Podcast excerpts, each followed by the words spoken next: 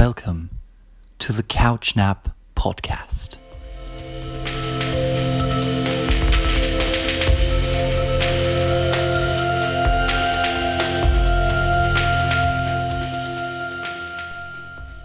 Hi, welcome to Tim's Weekly Playlist, the podcast where I make a playlist.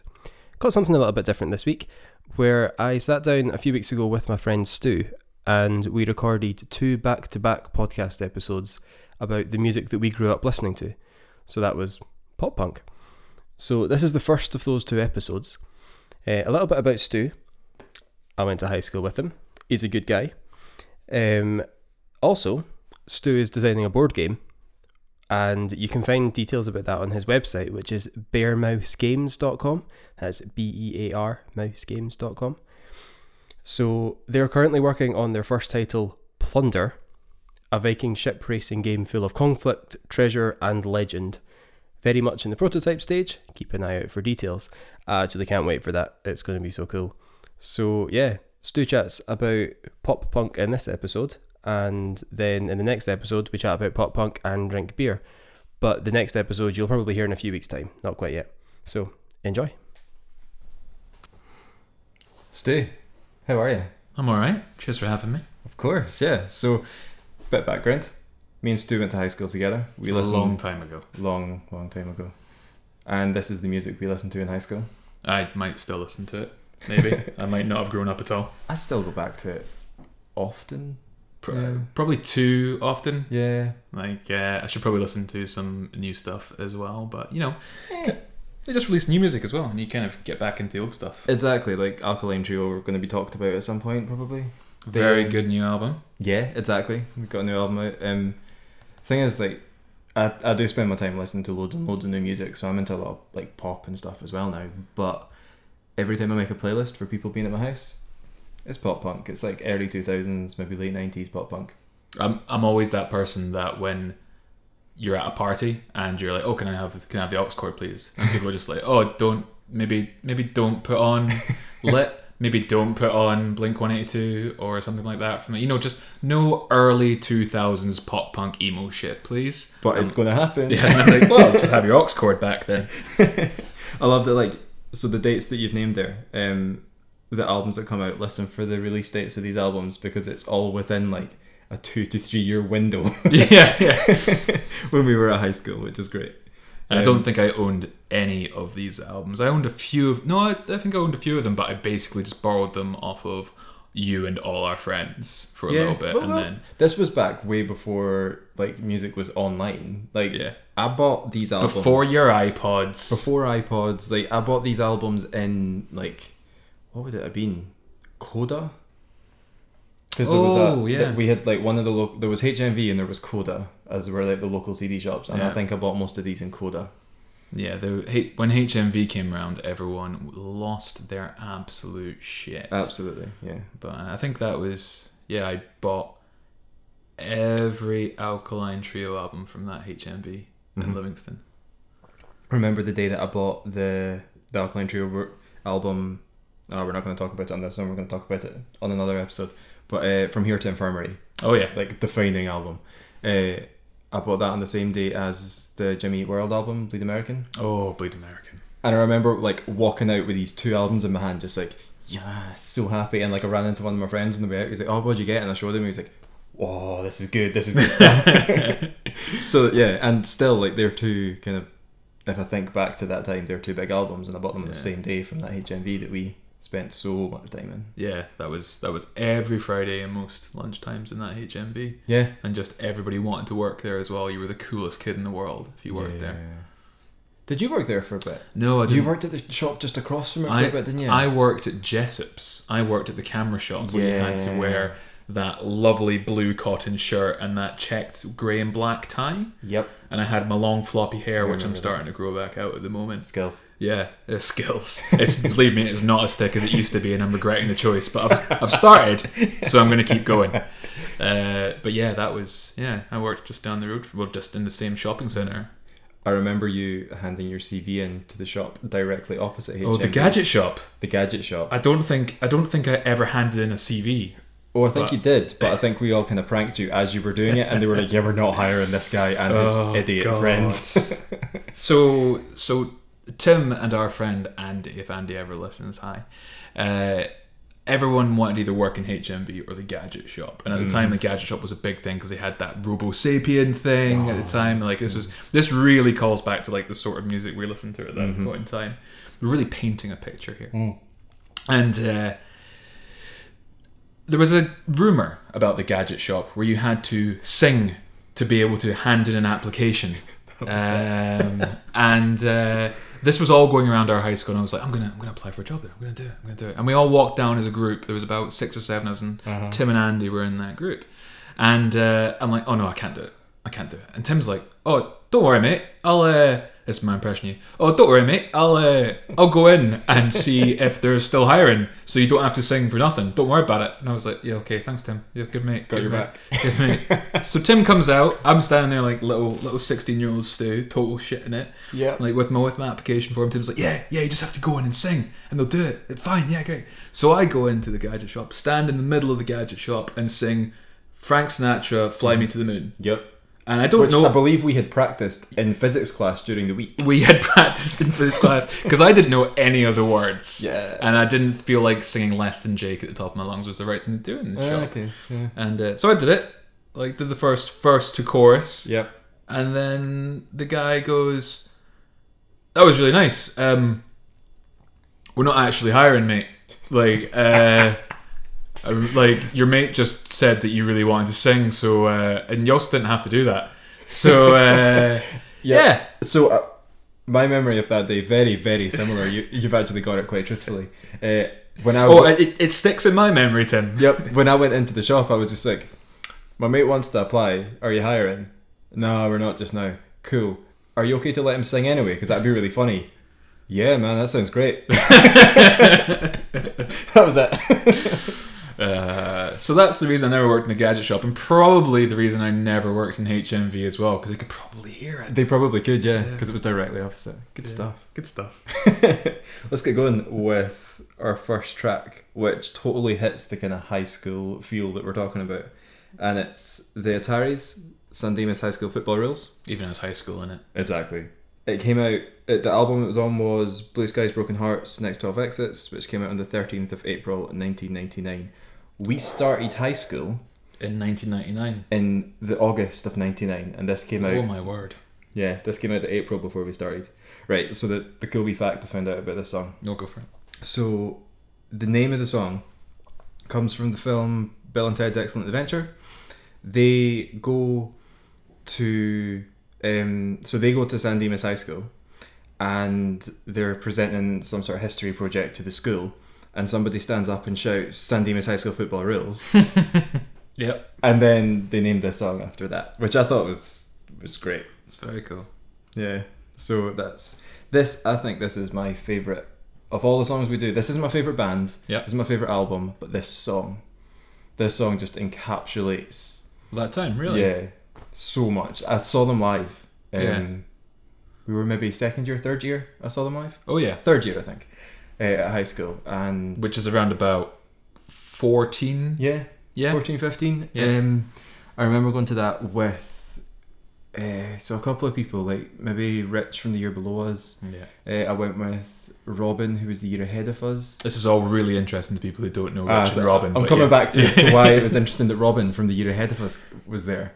Um, so my dad gave us a lift through, um, As you do back then. because your your dad gives you a lift to gigs when Yeah. you're that age. Um, we go in, brilliant gig. Uh, I remember them playing this song, and they got like a guy from the the audience to come up and play the guitar for the song because obviously this is their big song at the time. Everyone knows the guitar to this. Yeah. So guy goes up, plays guitar to it, it's super cool. Um, crowd's going wild. Next, so we go back home, no big deal. Next day, I'm standing chatting to I think you and a couple of the guys possibly. You might not have been there because I think you would remember this because it's like one of my crowning achievements of high school. Uh, Robin comes up to me, so a girl from the year ahead of us comes up to me Oh, Rob. Right, gotcha. and uh, she was like, "Did you get?" I was like, "Oh yeah, yeah." And I go into my bag and I take out like a t-shirt. Yeah. I'm like, "Yeah, you left this in my car last night," and she's like, "Oh, thanks, man." Takes it, puts it in her bag, goes away. Now I'm thinking nothing of this because I know what actually happened. and everyone standing there's just like Yeah, 14, 15 year old teenage boys not Yeah. really knowing how to deal with actually talking to anyone who is of either the opposite sex or someone that you might find attractive. yeah, and there's the possibility that a girl from the year ahead had her top off in my car. Yeah. Obviously, my dad's car, which Doesn't need to be said. doesn't need to be said. Yeah. Um, so what had actually happened was that she wore like two or three t-shirts because it's Scotland and it's cold. Yeah. And she took one off before she went into the gig and she Yeah. left it in the car. There was absolutely nothing untoward about it. Yeah. But yeah, that Made you feel a little bit of a legend, didn't it? little bit. I think it lasted for a couple of seconds before somebody probably like hit me in the balls and wandered off. But Oh, it's happened far too often. yeah, Like, what? what is it about teenage boys and us hitting each other in the, yeah, the downstairs yeah. speak downs? Mm, Never called it that before. tried it. mm. Get hitting them a lot though. Yeah, d- sometimes it still happens. Only when I'm hanging out with you lot, though. Yes. Yeah. So yeah, So this this wraps up that whole getting hit in the balls feeling. That's what yeah, you're saying. yeah. It actually does. like that feeling of going from I just talked to a girl and I'm like 15 years old. How great is that? To my friend just hit me in the balls. This is high school. That makes sense. Yeah, Yeah. That's what this song does for me. brilliant. Yeah. What are your thoughts on this one? Do you have? Uh, like the Ataris were like they were around about that time. They felt although they were around before the likes of some 41s and people like that. Mm. Um, they always felt like the per- the people that I found out after I found out about like some 41. Um, so Yeah. like I only knew Yeah, I about get the that. Ataris through. Do you remember Kerrang? Yeah. Yeah. So the Ataris kept would play on Kerrang, and I think like it still goes. Yeah. Right, and it was the album before the one the Boys of Summer was out on when they did the Yeah, cover. yeah, And I can't. and that's the one that I think a lot of people who are not into this genre know them for. Yeah. the cover of Boys of Summer. yeah, but it was just before that when they were doing their really kind of like early pop punk stuff. Mm-hmm. Before that, it was a little bit more mainstream pop punk at the time. Mm-hmm. Yeah, Um, and I just remember there was a video where they're playing in like a guitar shop or something like that, and Yes, it's just yes. and like they have the whole old school like the cameras on the end of their their guitars. They have that, or am I just thinking of a different band? But anyway, No, it- that makes sense. Yeah, I, I'm, I remember seeing that in a lot of those Yeah. kind of punk videos from the but time. like he had the guitar and he didn't. Yeah. He did, also didn't have his strings cut on the end of his. No, obviously. Yeah, not. and I was just like, they, these guys are like the coolest that I've ever seen. Like, Yeah. and they were new to me, and I was just Yeah. like, oh, these these guys must have come out after. But like, yeah, it's other than that, I didn't really listen to the Ataris. it's, it's funny. It Because, wasn't my thing. yeah, I totally get what you mean because I, although this is like the song that gets it, I don't know much of this band. Yeah. And I, I saw that they played Edinburgh recently, and they played Sneaky Pete's. Or tiny, tiny venue. It's so small. Like the Yeah. kitchen that we're sitting in to record this is considerably bigger than the standing area at Sneaky Pete's. yep. Yeah, I just had a look around. He's right. Absolutely. I've played Sneaky Pete's like so many times and I hate it. Yeah. It's horrible to play. Yeah. Why would you tour from the States and play Sneaky Pete's? Well, I suppose because it's no longer the early 2000s and people don't listen to the Ataris anymore. Still, Ed- Edinburgh can be better than that. Yeah. no offense to the Ataris, it's not it's not you lot, it's the time that we live in. exactly. Um, cool.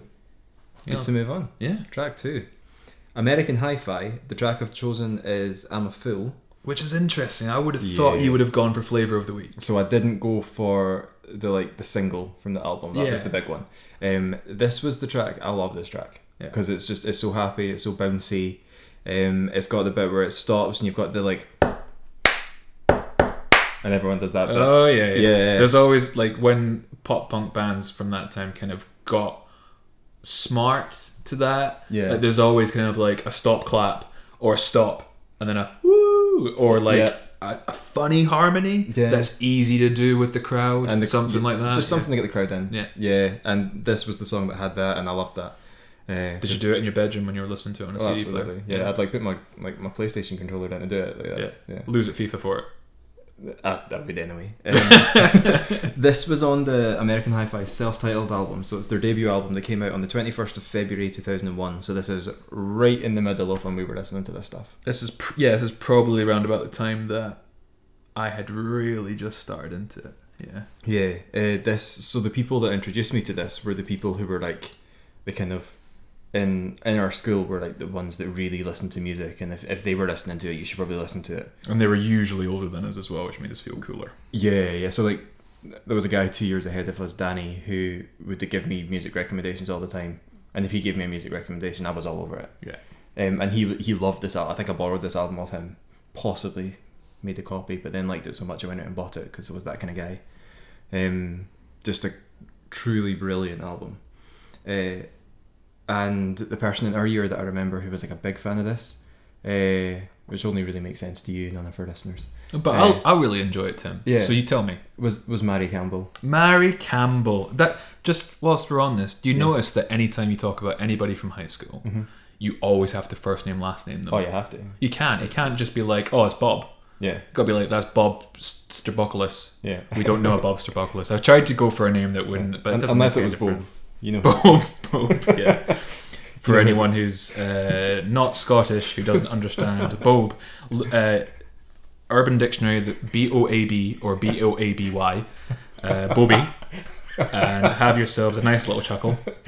and strangely enough, we use it as a nickname for people called Robert. Yeah, of course you do, Bob. So, yeah.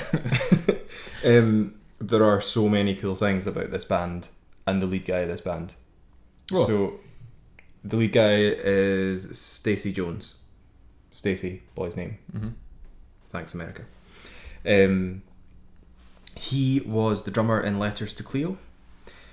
He is the drummer and musical director for Miley Cyrus. He is the musical director for Uh, musical Miley. director for Miley Cyrus. Jeez. He has been or is the musical director for Five Seconds of Summer, Troy Sivan, who was featured a few weeks ago when I'm recording this on the playlist, The Five Chainsmokers. Seconds of Summer are very good. Yeah, he's involved in it. He was the drummer for, has drummed for Madonna, Everclear, Avril Lavigne, Ariana Grande, Jonas Brothers, Flaming Lips, Lily Allen, and loads more. And he's the lead guy in American Hi Fi. He eh, just is involved in everything. He's That's the kind of incredible. like the kind of uh, the person who'll drum for everyone in the way that I wished I was, but I drummed for everyone who didn't become incredibly famous like he did. Yeah. Yeah. You- you- Tim drummed in. I would say it wasn't your first band.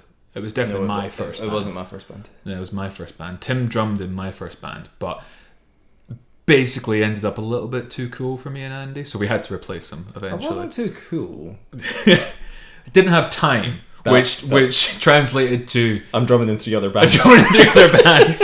But Tim was the first was the first drummer that I ever drummed drummed with played with. yeah, and we played a lot of. There's a couple of songs on here that we, well, Yeah. actually not on this one, on um, yeah, we'll talk on the about next them episode. on Yeah. another one. Yeah. yeah, I remember practicing in your parents' garage. yep, we were Uh, a typical garage band. Yep, playing in playing your brother's drum kit, which you that's right. which she was like, "That's cool, you can play my drum kit, but can you make sure that you put all the silencers on because I don't want you to damage the heads." Which, to be honest, is fair because he didn't know me that well. Hmm. But at the time, I was like, "No, and at the time, Dave was known as Big Dave in yes, in the high school because he was large and yeah." kind of in charge.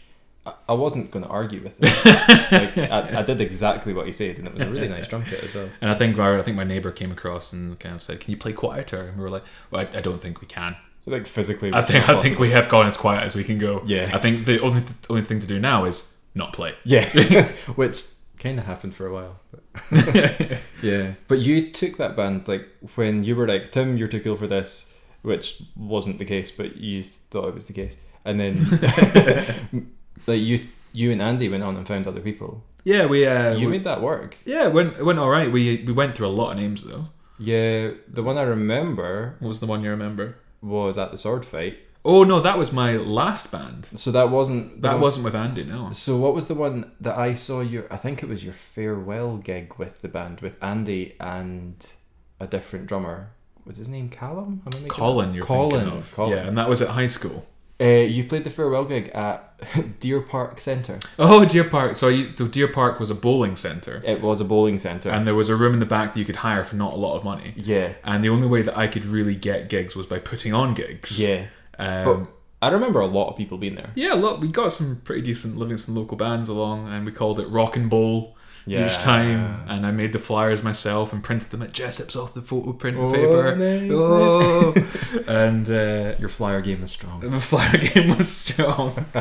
I remember somebody that I then worked with later on in Jessup said, uh, "Do you remember those gigs up at Deer Park?" And I was like, "Yeah," thinking it was going to be something good. Yeah. And they said, uh, "Do you remember those flyers?" And I was like, "Yeah." And they were like, do you remember them being total bollocks? and I was just like, I was like, oh god. She's like, yeah, that had that had the bowling ball in the middle, and the pins would split out, and all the names were on the pins. And I thought this was the coolest thing in the world. Yeah, And um, I was like, yeah, yeah, yeah. And we talked about this for about 10 minutes. I was like, yeah, I made those and also put on the gigs. And they didn't backtrack. They were just like, yeah, those were shit, mate. and I was just like, yeah, thanks. cheers, Thanks. Thanks. What- Appreciate it. I remember enjoying because it was the I think it was the farewell gig that you played Yeah. with them at that. I was at that one, and that was after high school, but not long after high school because I had to get the bus to it. Yeah. I wasn't driving. None of our friends were driving. None of our friends had gone to uni yet, so I think it was the summer after high school. It's funny, like, because all this music as well is written by people who were just kind of out of that state. Like, they could drive and, like, they were starting to be old enough to really drink legally and things Yeah. like that. And we're, we're sitting here, these 13, 14 year olds being like, yeah, totally, totally, I totally know what they're talking about. yeah, I really get this. It really speaks to me. And just had like, and no I'm idea. getting my dad to drive me up to Deer Park with my own rubbish amp. Yeah, I mean these songs were singing about girls. We were not getting girls. No, Let's- I mean, let's I'd- be clear. No, we weren't. We weren't getting anything. There was there was barely any. Uh, I would have said that we were getting more friends out of it, but uh, Eh, we weren't really good enough to make friends. From it. no. if anything, you were just annoyed at me that I wasn't your drummer for a while. Yeah, I was a little bit annoyed. Yeah, A little bit annoyed. that's Got over it. fair enough. Still a little bit sore. I've not actually played drums for you since. We have been in bands since, but I've played synth. That's true. You did play synth. So we've not played. I've not played drums for you since, and since. since. No, I played drums for me synth. Yeah, but it, yeah, it, it doesn't really help that your brother's a really good drummer. So Like th- by far the best drummer in the world. he, he is. I, I remember. So he, the band that I played synth in with you. Yeah. And he was playing drums because he's. I think he started drums a touch after me, and I'd been playing in a lot of bands. So I was like, nah, it's cool. I'm awesome. I'm fine. And then playing in that band with him, I was like, holy shit, this guy can drum. Yeah. Like playing stuff that was totally blowing me out of the water. Like I could not get close to how good he was playing in that band. Yeah, it's Um, incredible. He's a he's a proper good drummer. So that kind of makes sense. that I've not drummed for you since. 'cause- Yeah. Yeah. Well, it's like he's he's a type of um, if anyone's ever listening and looking for a drummer, Mm. um, get in touch with Tim and he'll put you in touch with Dave. Uh, and uh, but Dave Dave's the type of drummer that you can write something that's kind of okay and a little bit catchy, Mm-hmm. and Dave takes it to the next level just by Yeah. being a good understanding what it needs and what it doesn't need. Like Yeah. a good drummer understands what what not to play as well as what Mm-hmm. to play, and Dave can play everything. And he's been, I remember we went from that band with Andy, Mm-hmm. which was generic. We were called, Yes, we were actually called we generic. were called generic. It wasn't that we just were. We no were actually called generic. generic, and then we event, were for a little bit we were called the Steve, Yes, I remember you being called the Steve. the Steve. Then we went back to generic, and I think for a weekend we were called the Taxmen, because I think we were really into the Beatles at the time. Was that part of it at that point? I'm not sure I was because I wouldn't have signed off and been enjoying the Beatles in high school. yeah, yeah, that's true. Yeah. Um, yeah, I'm sure for a while we weren't sure that Andy was going to be part of it. And you told me to play bass because I could hold a bass. oh yeah, And you brought Jessica in to drum. that's right. But Jessica was like, Yeah, I'm totally up for it because I like this music, but I'm not sure I can drum to this. Yeah. and she was right. And then within like a weekend, you had put me back on drums Yeah, and brought Andy back in. I'm such a front person, haven't I? Yeah. I'm just such a I diva. think you brought Jessica in because she looked nicer than any of the rest of us. She was also cooler than the rest of us. She as was. well. that's yes, she was much. Like, cooler than I us. thought maybe if we had someone who had a little bit of popularity, people might come and see us. Yeah, because like who would come and see like me, you, and Andy? but nobody. people, people would come and see something that Jessica did. so- yeah, yeah, yeah, yeah, yeah, yeah.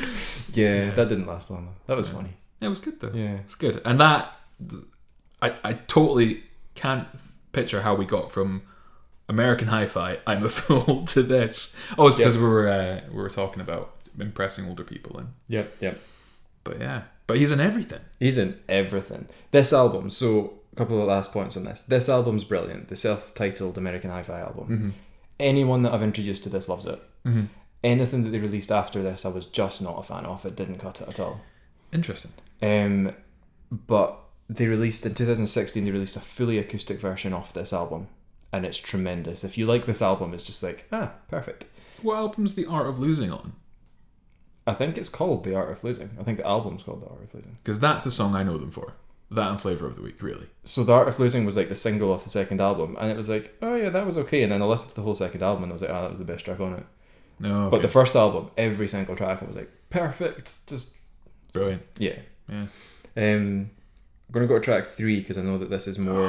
Oh yes. This is Lit, my own worst enemy. I have chosen the single for this one. Uh, this came off Lit's album A Place in the Sun, which was released in February. So it was February 23rd, 1999. So Mm. again, the year we started high school. But Lit were one of those bands that were like they were a little bit ahead of everybody else, right? They just their sound it's not that they came around during the pop punk revolution. It's almost like they were playing this sort of music and the pop punk revolution kind of came through them. Yeah, and they were like, oh yeah, we're already here. Yeah.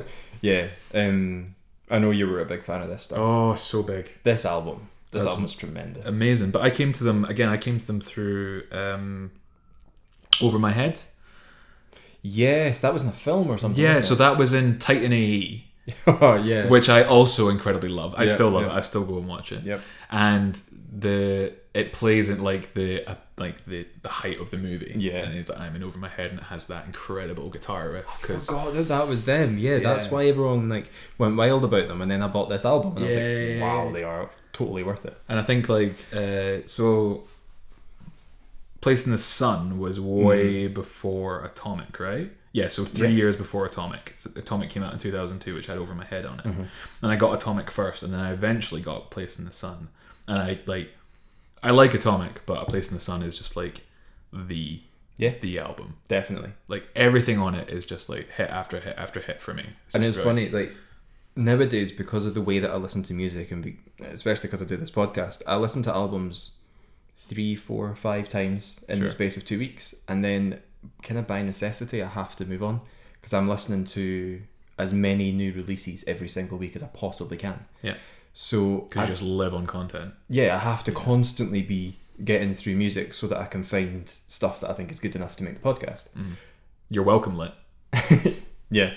Um, but with this, like back in high school days, I could only afford to buy an album every five, six It weeks. was expensive for us. They were about what fifteen pounds an album. 10 to 15 pounds an album. Back in high school, I got a fiver a week, I think. So, yeah, I could, if I spent every penny I had on albums, I could buy an album every two to three weeks. But that meant that I couldn't go to the cinema. Yeah, So I'd buy an album maybe every six weeks. Yeah. And then that means I would listen to that album solid for six weeks, like nothing else but that. and So it would I'd li- sit in your Walkman as well, right? Oh, yeah. Before I put- so I, for anybody that is much much younger than Tim and I, Hmm. um, I don't even like saying how old I am anymore. But like, yeah, it's like not not that old, but you know, we, we might have turned the big three zero this year. I did a while ago. You- yeah, You, you, I'm the young just this- one. I was yeah, the young you're one. It's Yeah. funny, yeah, funny, and uh, but you like you you wouldn't have an iPod. We Mm-hmm. MP3 players were just starting to come. No, it was mini disc players. Many disc players were that just, were starting. just starting to come out.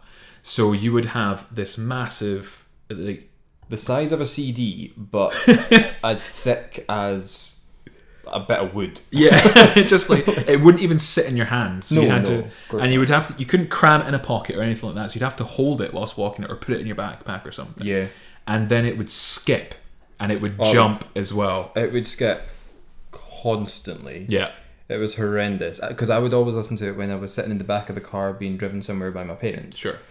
And I would do everything I could to make it not skip. So I tried like holding it really lightly so that it, I would like I would take the the bumps off the road and it wouldn't skip, but it would still skip. So I Both tried, Tim and I raised our hands to our chests Yeah. as if we were miming, holding. As soon as he said it, I knew exactly what he was doing. Yeah, I also tried the technique of because it's like a soft like soft car seats. I would like tuck it just under my leg to try and stop it moving. That didn't work at all. um, I ruined Linkin Park's hybrid theory doing that. Um, Lincoln Park. yeah.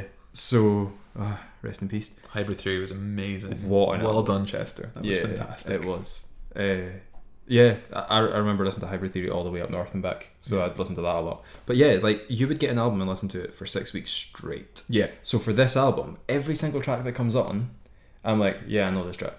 Yeah. I, I know every word to this track. I know every drum fill to this track. yeah.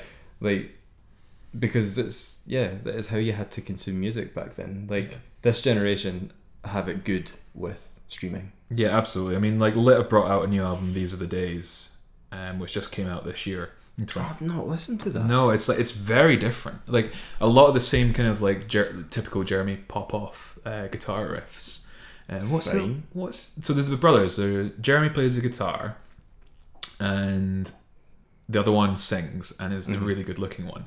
Not that Jeremy isn't good looking; he's got a fantastic beard, but uh, the lead, the front man in Lit is added straight away. Gorgeous. Um, it's telling me that it's country. it is country. That's why it's different. It's added, but I'm now suspicious. Your face dropped. I'm suspicious because it's country, and you're now just talking about how good looking they are. Yeah, well, the, I I have to admit it's definitely different. Like you have to go into it, and I'm not sure I like it just yet. Is what I'm going to say. Well, I'm going to listen to it because Yeah. that's important. But, But, like it was very, Okay. it is very good. But I saw them. Oh God, two years ago now, and I saw them. at- yeah, they were playing in. It wasn't the garage. Was it the cat house? Um, they were playing in Glasgow. I'll say Glasgow, and they were playing Atomic and Place in the Sun back to back. They were. It was like it was something like the oh, I love that bands are doing this now. They're playing. Yeah, it was something like the 10 year anniversary or like 15 year anniversary of Yeah, A yeah. Place in the Sun or something like that.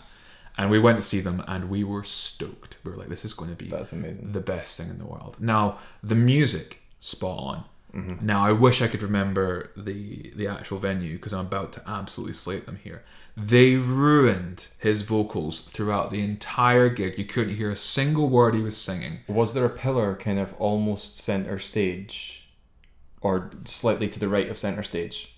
Because that's the cat house. It's not the cat house then. Okay, c- could have been the garage. The garage is very much that kind of venue. I saw like bowling for soup and everything at the garage. It might have been the garage. I don't feel it was the garage. 'cause The garage, you go up. s- Yeah, I can see the garage in my head, and it's got the balcony. And Yeah, and it's the long narrow garage. No, it's not the garage. Okay, I wish I, I look it up. It was round about. It was round about 2016, I think they played. Um, but they ruined his vocals, and he he performed all the way through, and everyone like the crowd sang it back to him. Everyone knew the words, but it was the worst thing in the world. People were shouting at the, at the sound tech, telling him to get it sorted out. He basically just didn't care because didn't know who lit were. Uh, but it was still it was sucks. I know. It was a great. It was a great gig anyway. It just wasn't quite what I was hoping for. Yeah, But- but I'm, not immediately seeing where it was. But they were. Um, they they played incredibly live. They were still great. Yeah, ah, that's cool. That's a shame they got a bad sound guy that night. Yeah. Can't do much about a bad sound guy. But there's there's so many great s- tracks on A Place in the Sun. Like I'm just like, actually, A Place in the Sun's a great a great track itself. Just song for song, this that album's brilliant. No big thing. Ziploc, Lovely Day, Perfect One, Perfect One. That was yeah. a good track. So I heard not long ago. Um, I heard a kid. I say a kid. He was fifteen at the time. Hmm. Uh, and this was maybe two, three years ago. Uh, sitting at his house, like I was, I've shown how old I am. I was friends with his parents. so uh, they had invited me, uh, me and my wife over for dinner. We were sitting. I say my wife, Amy's on the podcast every week, so uh, Amy and I were over there for dinner, um, and they were like, "Ah, bring your acoustic guitar down, son. Play. Uh, Tim plays some music. You, you can both play a song." I was like, "What's this?" Tim plays the musics. Tim- exactly. Tim plays the music." Was what was said. I was like, "Me playing acoustic guitar isn't a great idea." Uh, so the, this this guy, talented fifteen year old, Mm. plays a really really good cover of this song, "My Own Worst Enemy," Wow. um, and I was like. Fifteen years old. 15 years old, maybe a year or two ago, and I was like, "What are you? h- Why do you listen to bands like Lit?" And he was like, "Oh man, it's like that kind of old school." And I was like, "Stop." Did he say it? It was just like it's kind of old school retro punky stuff, Oh my goodness. and I was like, "No, this is what I listened to in high school." He was like, "Oh, that's that's the coolest thing ever! I can't believe you got to listen to that kind of stuff in high school, man. I wish I I wish that stuff was coming out nowadays." And it's like, it is. It's just not as look- popular anymore, mate. Yeah, just like look and for it. believe me, then it wasn't that popular It wa- either. yeah, I was like, it wasn't popular then. Like, we were not cool for listening to it. But yeah, th- and I've met quite a few actually of that kind of generation who are now maybe late teens, m- maybe touching early 20s, who just they listen to that genre thinking Yeah. it's like, oh, it's this cool old school thing that happened like 15, 20 years ago. And I I'm know. like, oh, guys, no. You're starting to see the things that we did when we were kids, which was like wearing our wearing Nirvana t-shirts and like bands that we've never seen that aren't even around anymore. Yeah, so uh, Like- it's the same as us listening to Nirvana. That's actually Yeah. a bang on uh, comparison. Like we listened. Maybe not like Lit and Nirvana. Nirvana went on and inspired a whole entire generation. But yeah, but like like, time Lit is wise, still a fantastic band. Yeah. time wise, Nirvana stuff w- was being released early nineties. We were listening to it early two thousands, and then this stuff's been released early two thousands, and you've got people listening to it 10, 15 years later, I know. And, and that's their, it's their great. kids in high school listening to it. So well done to them for listening to it. Well done to them for playing genuinely good acoustic covers off Yeah. it when I show up at their parents' house. but uh, And like, and they were in every teenage movie as well. They were always the band on the stage at the big party that nobody ever had in real yeah, life. Yeah, them and yeah, there was a few others that were just like that band. Like No Effects were always that band, No effects. which almost made these lists, but they're a lot more kind of hardcore punk. They were slightly. They were just before us. They were earlier. Yeah. like No Effects and um, the other band that I can't remember off the top of my head because I really just didn't listen to them. Uh, Fair. but they were they were also kind of h- like hardcore punk at that point. In talking time. like Bad Religion stuff. Or, No, not Bad Religion. It was. Um... Oh, I'm gonna have to look them up. It's gonna annoy me. Yeah, that's Uh, Travis played. Travis Barker played in a band with the fronts of the front man. Distillers? Not the Distillers. Travis Barker. It was uh, played in a band. Uh, Oh, he look up- played. He played with everyone Travis played that, but that was kind of like. because he was the best. Let's have a look yeah. up Travis Oh, this Barker. is this is podcast gold here. Two men look things up. two men look things up. on I'm on a phone. Tim's on a Tim's on a laptop. Um, yeah, there was a lot of that kind of genre. Though NoFX were a big influence on all of this stuff, and Bad Religion started the record label that bands like Alkaline Trio were on. So, yeah, so the Tran- transplants. and who was the Transplants. lead singer in the transplants that rancid that was the band that i was trying to think of rancid no effects they were the, the Yes. people that were just out a little bit before I was never into Rancid either, and it's that kind of it's very kind of hard, rough punk. yeah i didn't really know what they were shouting about i Yeah. didn't really get it Yeah, but then when we were listening to punk, it was like shiny happy punk. yeah and it was, that's probably because we were privileged shiny happy people Yes, and like we didn't really kind of grow up with problems. yeah yeah which allows us to now sit and have a podcast about the stuff that we listened to when we were 15 Exactly. yeah Yeah. You're welcome, world. No, I think thank you, world. Thank you. Yeah. Thank you, world is definitely what I meant yeah, to say. it's. I understand that socially it's not fair, but we listen to happy music because yeah, yeah, we because because we can. pretty middle class. yeah, we're, we're we're not pretty middle class. We are middle class. Yeah, but you're middle class. It's weird when you Your live in a. parents had a garage to play music in. That's true. My parents did have a garage. To we only had a driveway. the, the garage that my parent I would make my parents back their cars out of yes, so that I remember could you play doing that. music in it. Oh, Um, good times. goodness me. Okay, uh, next track on the playlist. Everybody knows who this band is, Blink One Eighty Two, and the track is "Wasting Time." So this is one off Cheshire Cat, um, which was released February seventeenth, nineteen ninety five. Nine. uh, no way. Cheshire Cat was 95. Amazing, eh? I. Wow. But like, yeah, I couldn't believe it was that long ago because I always knew like, oh yeah, that's the early album. I got into them when uh, Enema of the State came out. yeah, Enemy of the State because all the small things was like the big track, and you're like, oh, Yeah. what a great band! Is that's the genre we listen to? And then we went back and listened to their early stuff, and Which was much more fitting with what we were actually listening to. Oh, at the time. Cheshire, Cheshire Cat was bang on what Yeah. we were listening to at the time. And this song, um, so Wasting Time, was the song on the album of like my second year at high school. Oh, brilliant. Um, it relates very specifically to certain people. Um, it's just that it's exactly the kind of stuff that you think when you're in high school. Um, the kind of childish approach to relationships is written into a song, and I was like, "Yeah, that's how I feel." Yeah, that is. Yeah. Because, because I'm 13 years old. I think there's a line in Wasting Time when sh when they say, she she she taught me about modern art. I taught her it was okay to fart. Yes. And it was that sort of thing at that time. I have to admit, I was listening to this the other day because I was listening to the tracks to remind myself of it, and I still, I still giggled on the bus Oh, yeah. on the way to work, Absolutely. onto my onto my professional job, Yeah. working for a professional company, doing Yep. Mm-hmm. my professional daytime job, and I listened to a man say "fart" on a track laugh. in a song and giggled. I, I Not just giggled- laughed, giggled. Yeah.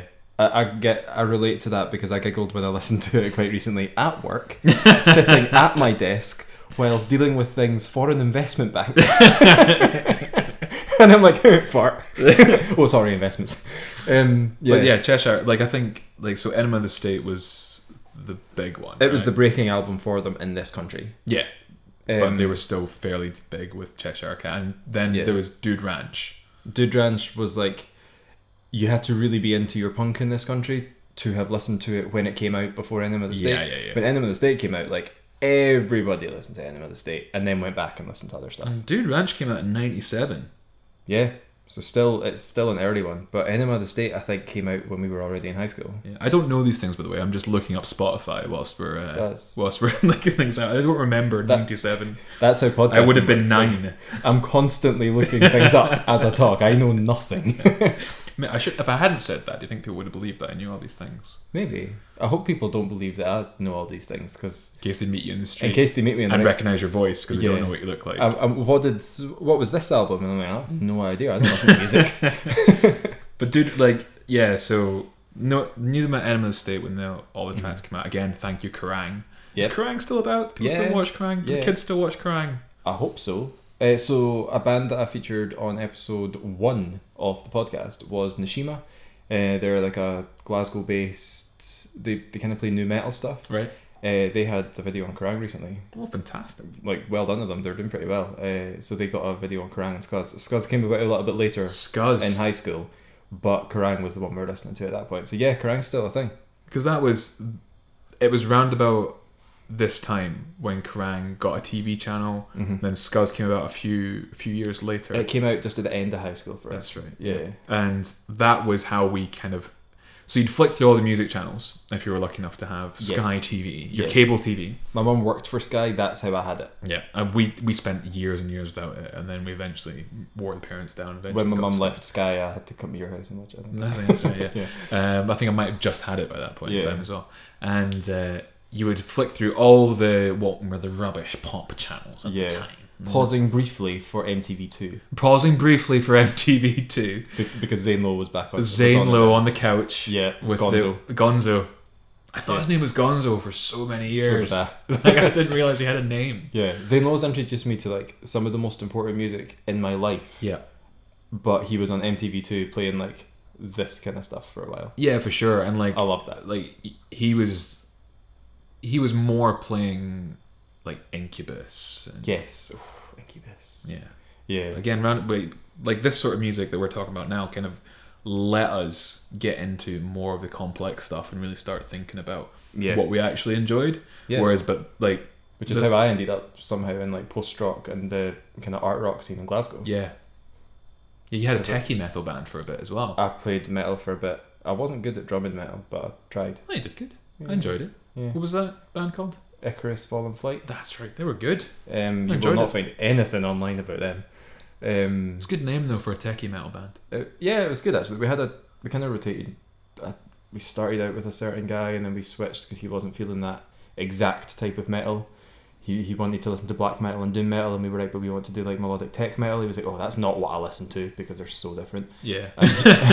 And he I'm left. act- my shirt's actually a slighter, a lighter, fa- tra- uh, lighter tone of black Yeah, than yours. exactly. That's- That's, uh, That's how it goes. yeah. Uh, yeah. Uh, we're both sitting here in black jeans and black t-shirts. Yeah. because We've we, not we, actually grown up. we don't grow up. No. And then I think we brought a producer, like a guy, I say a producer, he was our friend, but he was also a very talented producer. And he produced our music. So everyone was like, man, you guys are tight. And it's like, Yeah. actually, we're not, but we have a really good producer. Yeah, yeah. And then you play live, and you have to like really get it bang on. And we lost the Battle of the Bands horribly. The battle of the bands, by the way, in this situation would not be one of your your glamorous like high school teenage movies in America. hi- Battle of the Yeah. bands, right? yeah. So the thing is, I've, I've played that kind Oh, really? with more recent bands. Like I, Oh, because they're actual proper bands that have proper gigs. Yes. So I've played like venues to over a thousand people in Battle of the Bands. Tim does very well these days, by the way. It's it's very incredible to watch him come up from art from my garage into playing in thousands of people. yeah, that was a good year. Um, but then, so this Battle of the Bands with Icarus Fallen Flight was in a town hall A town hall. uh, or a, like a. It was pub. Howden Park Centre. It Oh, was Howden Park Centre. yeah, so in the, the little town that we grew up in. Um, and it was seated, and everyone's parents were there, and every other band was like accessible indie, like playing covers of stuff that all the parents were enjoying. Then we rock up and play like a hardcore metal cover of Depeche Mode. And then play like a hardcore metal song of our own, and there was not even applause. It was awful. Did you say thank you, good night, and walk off stage? I, I didn't. The sm- people couldn't even tell I was there. The smoke machine was going so loud. It's Smoke machine. like, that's how bad it was. But- uh, That like Gonzo, mm, Zane Lowe. You'd pause on MTV two, of course, and then you'd work your way through everything. I think it was VH1 after that, yes, and then you'd work your way through another five or six channels, yep, and then you get to Kerrang. yes, And then on Kerrang, there might be a song that you like. yep. because at that point in time you would text in the bat the music that you wanted to watch and listen to and at that point in time rich metalheads ran the scene Yep. so there was just loads Thanks, of metal Bobby. yeah there was loads of metal and then every now and again you'd get blink 182 Yep. or you'd get the Ataris or American Hive Yeah. and you would just absolutely crave it because you couldn't afford to go out and buy all the albums No. like I was saying but just like yeah so you'd get End of the State and then you'd like wait years for Take Off Your Pants and Jacket and then Which wasn't even very good, but still, we all I listened really to like it. Girl at the Rock Show and stuff like yeah, it, it's funny. The singles were great, but it wasn't. the, the lyrics It's not their crowning achievement. it's the, I think it's more They wrote the whole album in two weeks. Yeah, okay. But like, yeah, it wasn't it wasn't fantastic. But like, Dude Ranch with damn it, like going back the way and Yeah. going Dude Ranch, and then this Cheshire Cat. when you Cheshire finally Cat got is- Cheshire Cat, Awesome, start to finish. Carousel is Yes. a tune. It is like the classic. If somebody, if I'm in someone's house and Carousel comes on, I'm like, Banger. yeah, you're fine. Like you've got it. Yeah. You know. You you know how life works. Yeah. and it's not being cool. That's fine. um, the last track on the playlist sticks. Uh, so yeah, released in '98. uh, is less than Jake. Scott Farkas takes it on the chin, and this is from Less Than Jake's album Hello Rockview, which came out on the sixth of October, 1998. Was that not a double album as well? Might have been they released. Yeah. Loser or something possibly. Losing streak. Losing streak. Yes. I didn't even Um, have to look that up. I well just done. remembered that. Yeah, he he actually he's not looked it up. He's telling the truth. Um, so Scott Farkas takes it on the chin. So it was the album after this, Borders and Boundaries, that Less Than Jake released that really got me into Less Than Jake, and I literally played that CD until it was too scratched to keep playing it. yeah, Um, and for most people, the track is uh, "All My Best Friends Are Metalheads." that's right. Yeah, that was again the one that you would see on Kerrang. Yep, they had that the was the live one- tour one. the- Yeah, They had the Dancing Man. the- Yep. Yeah. They had all that. Typical ska. Like Like, just oh. like someone who came on and just danced and got the the crowd hyped up. Yeah, and there's all the trombones going, and it's super happy. And my mum was like, "Oh, you can listen to this music because it's happy." Until she sees them on TV, and Yeah, then of goes, course. these people look like drug addicts. Stop listening to them. They're talking about being drug addicts, not listening to them. that too. Um, but Scott Farkas takes it on the chin was like for me that was the song from that album, and it's always the song that if I'm putting it on playlists, it's the one I come back to because I'm like, just that song. It's so happy, like it sounds so happy, but Yeah. the lyrics are just hitting that like slightly melancholy ska feel. It's great. Less than Jake still tour, but I think they're like they're fun, but they're also dirty old men at the same time now. I think it's It's a mix of the both. it's interesting. So they're doing uh, a joint headline show in Glasgow, I think in November, with Real Big Fish, I've seen them. They're superb. Like. Super Suburban Legends, Okay. and there's another band that I can't remember off the top of my head now. But there's I want to say Goldfinger, but I don't think it's Goldfinger. Um, but they're doing a because what what would happen is everyone would go to every time Les and Jake rolled through Glasgow, Mhm. every time Real Big Fish rolled through Glasgow, Mhm. everyone who ever listened to Les and Jake and Real Big Fish, they would just go. And they, for some reason, they still gather a lot of the really young crowd, like 50, Yeah, like I kids rolling up to thirteen and fifteen still listen to them. I don't understand how that works. Like, Like- but it's the old stuff; it's not the new stuff. Yeah, it's crazy. And I don't know how this happened, but I somehow never saw Less Than Jake live. Somehow managed to miss them. Here it is Real Big Fish, uh, Suburban Legends, Zebrahead. Zebrahead. Whoa, That's Well, what that- it was. that might tempt me in. Oh, they've written some hilarious stuff. Only 20. Zebrahead are fantastic. They are. And I do really. I, every time I always swear I'll never go to another Real Big Fish gig, Suburban Legend, Zebrahead, Less Than Jake. Like I'll never go. I'll do the same thing. I'll See you get- there, yeah. Yeah, it's, yeah, see you there. it's but it's like every time you go, you just have a fantastic time. But Mhm. they are, I mean, they're they're ten years our senior, Yeah. and they were doing this when they were twenty. Yeah. and the good on them, been doing it for like twenty plus years, thirty years Absolutely. and still drawing in a crowd, still releasing tracks and trying new things out. And um, Les and Jake, in particular, when they went through, I'm trying to remember the name of the album, but they went through a bit of a a bit of a radio friendly period with Anthem. That's Okay, what yeah. it was, and Yeah. they a lot of their radio stuff got edited down, like the the brass section got taken out. A lot of their stuff. That's not great. I didn't know this. No, but like the, the album had it on, but the Yeah. radio edits like lost a lot of the brass. Man, that's what set them apart. I know, but nobody was listening to ska. True. I mean, arguably people still don't listen to ska, but um, but no, like Less and Jake are th- they're a quintessential party band, Yes. right? That's what it, it felt like. You listen to them and there- it's a party. Yeah, and like they're they're more like people liked Real Big Fish, but Real Big Fish were a little bit more silly, Yeah. Like like kind of like your Aquabats of the next generation. yeah, yeah, that makes sense. and but less than Jake just amazing bass lines, roaring guitar riffs, like it just the, ju- the that kind of thing of the time when you had two singers as well, Yes. and you knew that there wasn't just backing vocals; they swapped Yeah. songs. Like Blink One Eighty Two did that, Yeah. uh, Alkaline Trio did that. yeah. Um, I'm probably thinking probably loads of other ones that I can't remember off the top of my head, but that was that kind of like I always wanted that band. Yeah. I always wanted two singers, and I always kind of wanted that call and response sort of thing. Yeah. No, I Um, mean, They're just That- brilliant. it's funny because that's that's a big, big part of the kind of bands we were listening to. Like you don't, I don't see that as much now, I suppose. No, But that kind of they're playing songs that are so rough when you hear them live. yeah, They're not hitting the notes. No. Nobody cares. Like it's great. yeah. and there's two singers, neither of whom can hit the notes. To be quite honest, No, but you're singing it back so loud at them that you're not even hearing them. it's exactly. Yeah, I love it. I love it.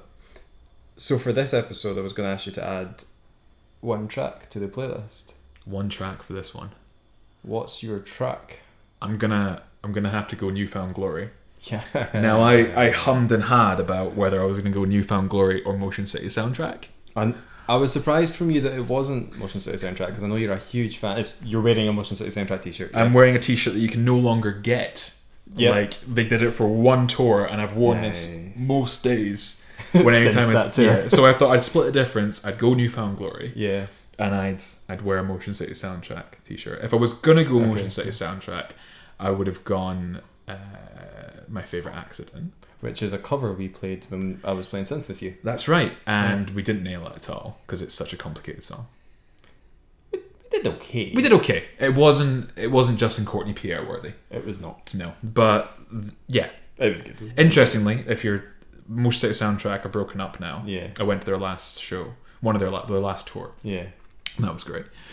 And uh, but Justin Courtney Pierre is bringing out a new album in October, Hmm. and it's very much long, not the same sort of lines, but it's kind of down his journey and his path, and it sounds very good. It's called called In the Drink. As is it on pre-release just now? I think it might be on pre-release. It's coming out in October. Right. Okay. Okay. Cool. I'm gonna add that. Just Yeah. Now then I'm gonna. Yeah. But the Motion City soundtrack kind of they molded me and my musical taste, and Yeah. they they kind of molded the way that I played music for a long time as well. Yeah. Like I was I was in bands with and without Tim for up until I was God, 25. Yeah. And then career kind of got in the way. Yeah. But in the my last big band at the sword fight, like we we aimed to Great do- name, by the way. Yeah. You absolute filthmonger. um, we had a lot of good names. But Badly Dubbed was the band before. Yes. Yeah, that's, and yeah, that, yeah, yeah. that came off of a show that was on TV after, which was a comedy slash uh, adult show called Badly Dubbed Porn. and so we just took the first. So we were trying to come up with a band name, we couldn't get it. And this was just on TV in the background at Oh, a party, wow. in the background. I'm Yeah, doing of air course. quotes here. yeah, yeah. And uh, I was just like, "What about Badly Dubbed?" And they were like, "Oh, it's brilliant. Oh, it's fantastic. Oh, it's great. Let's go with Badly Dubbed." And then at the sword fight was a terrible, terrible name. But like we played a lot. No, it was- But Motion City soundtrack kind of molded a lot of Justin in particular molded a lot of like my lyric Yeah. writing, how I when play I hear guitar. Motion City soundtrack, it's you that I think of. It's the music that you've written. I'm always like, yeah, yeah, that's it matches up. Like Yeah. what you're saying totally makes sense there. Yeah, and it just like, but I couldn't give that song for now because I didn't really get into Motion City until I was in my early twenties. Like Yeah. I was listening to them, but I didn't really get it. Yeah, it doesn't. It's not fitting on what we've just talked about. No. So So when New Found Glory, what's your track? and I had to go s- off the album Sticks and Stones, Okay, yeah. Oh, I remember when that came out in high school. Yeah, and like everyone talked about Sticks and Stones. and like understatement was the the big like the well one of the big singles off. I That. think I think the the track I think the album might have even started with Understatement, which was like because it's got that dun dun dun dun dun Yeah, dun dun, which is brilliant. It's such a great way to start an album. I think that's what it starts with. it's but track one or two anyway. Yeah, it's it's so so good. But the reason I went Newfound Glory was because they were. Yeah, it's understatement. It started with that. Yeah. nice. Um, they were a band that, again, screamed the genre at the time, Mhm. but they're also a band that's still going, Yeah, and they still they do so much work for the alternative scene. yeah. I They- saw them about two years ago Yeah. actually. Oh, I saw them. Absolutely tremendous. They were supporting A Day to Remember. Oh no, I saw them. when They were, they were headlining their own tour. Cool. Yeah. They, so that, I saw them at the Hydro, so like the biggest venue, without going stadium big, the Yeah. biggest venue in, In, Scotland. Scotland. yeah. Tremendous. They absolutely owned it, and it was funny because I showed up a touch late because my friends were all like, "Oh, we're here for A Day to Remember," and I was like, "But New Found Glory are supporting." Yeah. So we, we came in just as their set had already started, and everyone kind of stood at the side, and I was like, "No, guys, no, No, I need to be in for this. This that's is just New they, Found Glory were my very first standing gig really. Where was that? uh, at the Barrowlands." Oh, of course. Oh, supported by the starting line, who it's kind of surprising that they've not made this playlist. yeah. Oh, what a gig that was. I remember being like, because I was 14 maybe, this was Yeah. my first standing gig, and it's a like the best, I think, the best venue in Scotland, the Barrowlands. And then they come on, and the crowd goes mental. The whole crowd is jumping. I'm not a big 14 year old, and I'm You're not a big thirty-year-old either. Mm, yeah, but uh, at least like I've got the, the kind of weight of marriage on me now, so, so when everyone jumps, I'm not just knocked over. Yeah. Uh, but everyone jumped, and I'm this like tiny little fourteen year old, just like, "Ah," and uh, ended up two songs, just like sitting at the edge for a minute, just like composing myself, and then getting back in. oh, brilliant! So what is your Newfound Glory track? What Right. one are you picking? I had to go.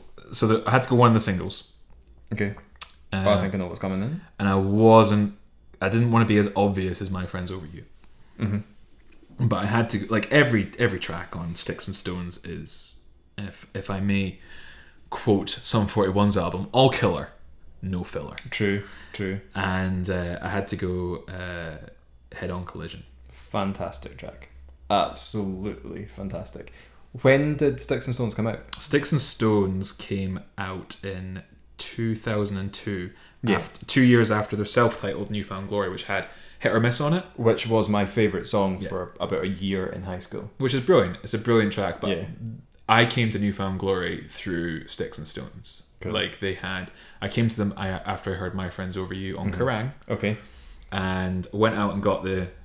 Did I get the album? No, I borrowed it again, and then I bought it myself later on. From me, as far as I remember. I think it might have been from Chris Kohler. Oh, that would make sense, yeah. Mm. Yeah. Because I definitely lent that to somebody in the group. Because I bought it day release because I was a big fan of their self titled. Yeah, Because Hit and Miss was like my favourite song. And then it came out and I had I knew it was coming out. So I had saved up my pocket money. Mm. of course. And I went out on the day of release and I bought it. And it was the UK version, right? right? Yes, and I listened to that a lot, and then lent it to. So if it wasn't you, it was possibly Woody or Joe. Yeah. Um, But the reason you have to go head on collision for the track is it's got that line uh, at an all time low, right? Mm. Which inspired the name for the band All Time Low. who are kind of carrying the torch a Exactly, little bit for this yeah, genre yeah. nowadays. Yeah, even though that Newfound Glory is still about and doing that, but they are pretty much carrying the torch. Yeah. And then there's also the story so far on that. Not on that out, not on that track, but on that album, the On- story so far. And there was an acoustic version of a story so far on that album, am I right? Yes. I'm not looking this up, I'm just guessing. So I hope I'm right. Uh, Was that the acoustic one? no, it was the real one. It was the like the acoustic, the non-acoustic. Okay, cool. I'm sure I maybe got the bonus edition. I'm sure I've heard an Maybe there was. Yeah. because I remember listening to that with our friend Kirsty. Oh yeah. Um, just like one Friday afternoon because we got half days at school on Friday. And You one did. Friday afternoon, sitting with a little speaker and a little Walkman, just listening to that like in the street outside our house. Yeah. Uh, yeah, it was, oh, it's so cool. But they they are a Good band. choice, man. Yeah, they are a band that like they have tours and T-shirts that say "Pop Punk's not dead." Yeah. And you you can't have a, a list like this and not shout out to them. I think that's a very good call. and I'm glad you put that on. You're Nice. welcome. So, our playlist for this special punk episode is the Atari's San Dimas High School Football Rules, American Hi Fi, I'm a Fool, Lit, My Own Worst Enemy, My Own Worst Enemy, uh, Blink 182, Wasting Time, Less Than Jake, Scott Farkas Takes It on the Chin, and Newfound Glory. Head on collision. Nope, sorry. Yeah, yeah, Hidden Collision. Head on collision. Yeah, Yes. yeah. I always get mixed up with something I call personality. Which is either side of that on the album, isn't it? It's just, it's just, just before it. just before it, yeah. Well this is done. how well we know these albums. Yeah, but I, I I keep thinking, what information could I have in my brain if I didn't have all the lyrics for Sticks and Stones in my head and Catalyst? True, actually. I have all the lyrics for all of these songs in my head, and it's possibly why I'm not actually that good at my job. but hey, what are you going to do? Um, I've made my choices. Great. Um, I think we're going to call it at that. So, cheers to No worries. Thanks, Tim. Nice. Until next punk episode, toodles.